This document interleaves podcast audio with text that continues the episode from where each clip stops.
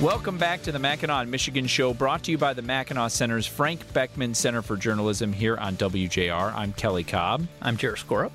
And minimum wage just went up to $10.10 at the start of the year, just had a jump, but a legal battle could increase that dramatically to over $13, I think, as soon as next month. We've got Justin Winslow. He's the head of the Michigan Restaurant and Lodging Association on the line.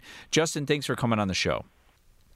Thanks for having me. I appreciate it. So, first, can you kind of lay out what's happened here? Uh, can you explain how this court case came about and what sort of arguments are being hashed out in the courtroom right now about the minimum wage? Well, happy to, and try not to go too much into the weeds here. Yeah, keep, keep it for the layman. Keep it for me. Uh, it all goes back. You know, I think people think of this now as a, mi- a, minimum wage specific issue. It really is a constitutional issue around what the legislature can and can't do with potential ballot issues, uh, citizen initiated laws. It goes back to 2018. There were two ballot proposals, one around the minimum wage and one around uh, paid sick time off for workers, that the legislature made the effort to adopt them. Uh, which means they went off of the ballot or they did not get to the ballot and the legislature adopted them, making them law. But before they would be implemented, uh, enacted an amended version of them, making them a little less onerous for business, uh, small businesses and large businesses alike, frankly. Uh, and, and and therein lies the challenge. Uh, a, a, lawsuit came uh, several years later. Note that several years later uh, is is when a lawsuit was uh, filed in 2021, claiming unconstitutional what the legislature did. A court of claims judge, to my surprise, frankly, agreed with him, and that set off a, a tailspin starting in last July that that these 2018 laws, as originally adopted, were going to uh, be thrust into into law, uh, changing three years worth of, of understanding by businesses in Michigan, and so. We've been watching very closely. Uh, we've seen a Court of Appeals hearing that happened in December that would challenge that ruling, and we're waiting on that ruling right now. So businesses right now are in that in between where they don't know whether the status quo as they've experienced it for the last several years is going to continue to go forward or whether a rather abrupt change to how they do business and for restaurants specifically a very scary change to how they do business is coming in the near future. Yeah on that point on the scary change so everywhere i drive right now i see burger king hiring at 14 bucks an hour. I think there's a lot of there's just such a need for workers right now and that might tailor off at some point. But we're talking about most jobs that are paying well above the mandated minimum wage. Um, so, and so for your point, why, why do you feel that this is scary for for businesses? Well, I think the minimum wage would be a bit of a jump overall, but to your point, I think it's less about the top line minimum wage and more for full service restaurants, restaurants mm-hmm. that use uh, tipped employees, servers, if you will, uh, that there's a, a law that exists in Michigan, that exists in 43 states that allows tipped employees to be made to paid a lower cash wage from their employer as long as tips make up the difference to at least the minimum wage. Mm-hmm. I think if anyone's dined in a restaurant, you know that that isn't even remotely close to true for most servers. In fact, in 2022, the average server in Michigan was making over $25 an hour. Uh, not too bad uh, right. work, but that's that's where the rub is right now. And if if if you eliminate that tip minimum wage, that's dramatic and, and challenging to the uh, to the restaurant, usually a small business uh, running that restaurant, in the ability to adopt what is a more than 200% increase overnight in their in their labor costs at a time that they're still struggling post pandemic. And so mm-hmm. that's couldn't think of a worse possible time, but that's that's the rub. It's the tip credit side. It's how it impacts tipped employees. Yeah, I I have a big um, annoyance a lot with how this minimum minimum wage is portrayed. I mean, if you look at polls, most people they always say we should hike the minimum wage. They have a tough time thinking of it. Uh, a lot of the media coverage, um, the minimum wage employees are are are you know a, single mom who's this is their only source of income. It's just wildly different than the the reality of this. And and I tell people from the policy perspective, the the cost of the minimum wage is is the mandates on the restaurants and on the businesses that are trying to comply with this. The vast majority of minimum wage workers are my, my wife makes minimum wage, and the vast majority are people like her, which is they're a second or third income in that household. They're they're a spouse that's just trying to that's working part time. They're a, a college student or a high school student that is in a household that is well above minimum wage. Most minimum wage earners, in fact, um, are in higher income households.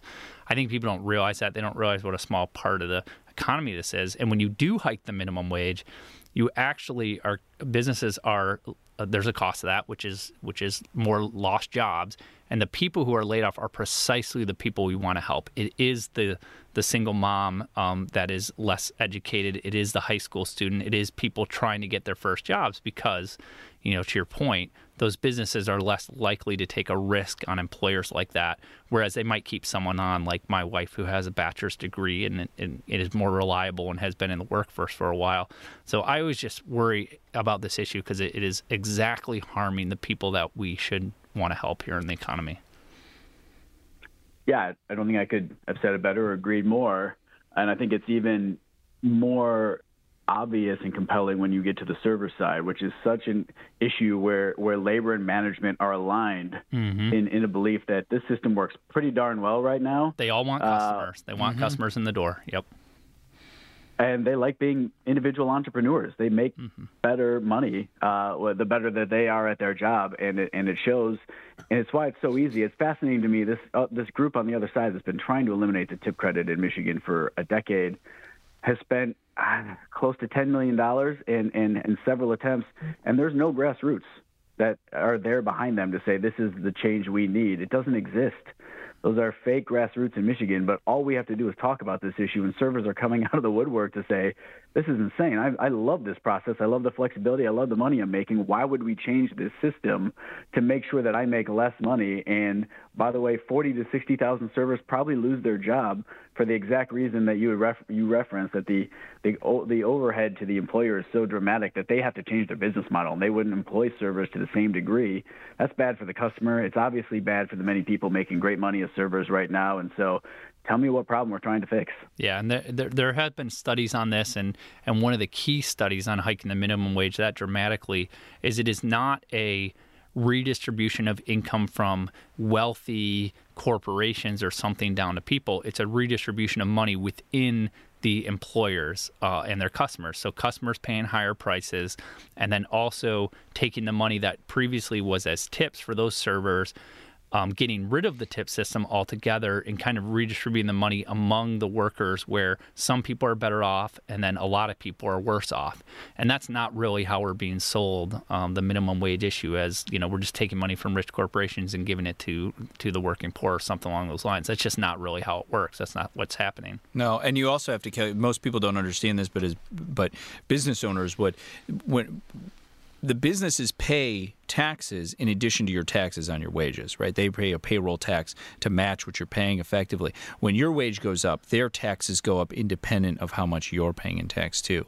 So it's an added cost layer on top of even that mm-hmm. when you raise the wages uh, um, mandatorily. And you like make it that. up in some way, which is yeah. often fewer workers. Yeah, or raising prices. And we already are dealing with with you know rising prices uh, in the restaurant industry as well as food's gone up so much.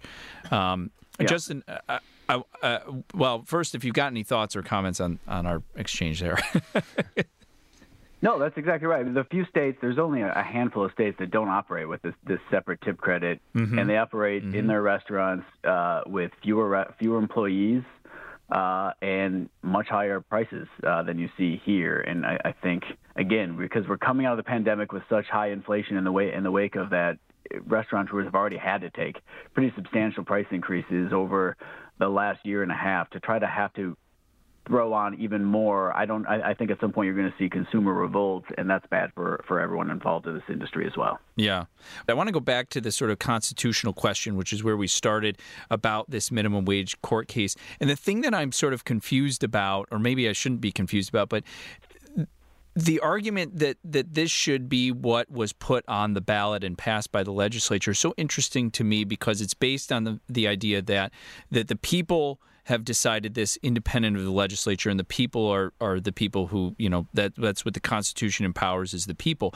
This never made it on the ballot. The people never voted for this, and we don't even know whether they would have voted for this. Is that a fair argument that's being made?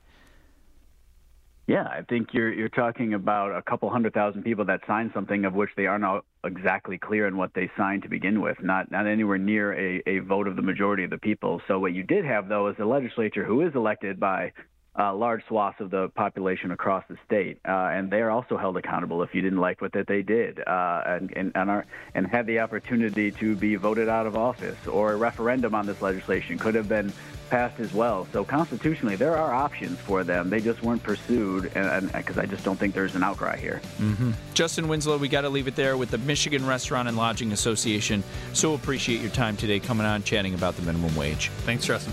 Anytime.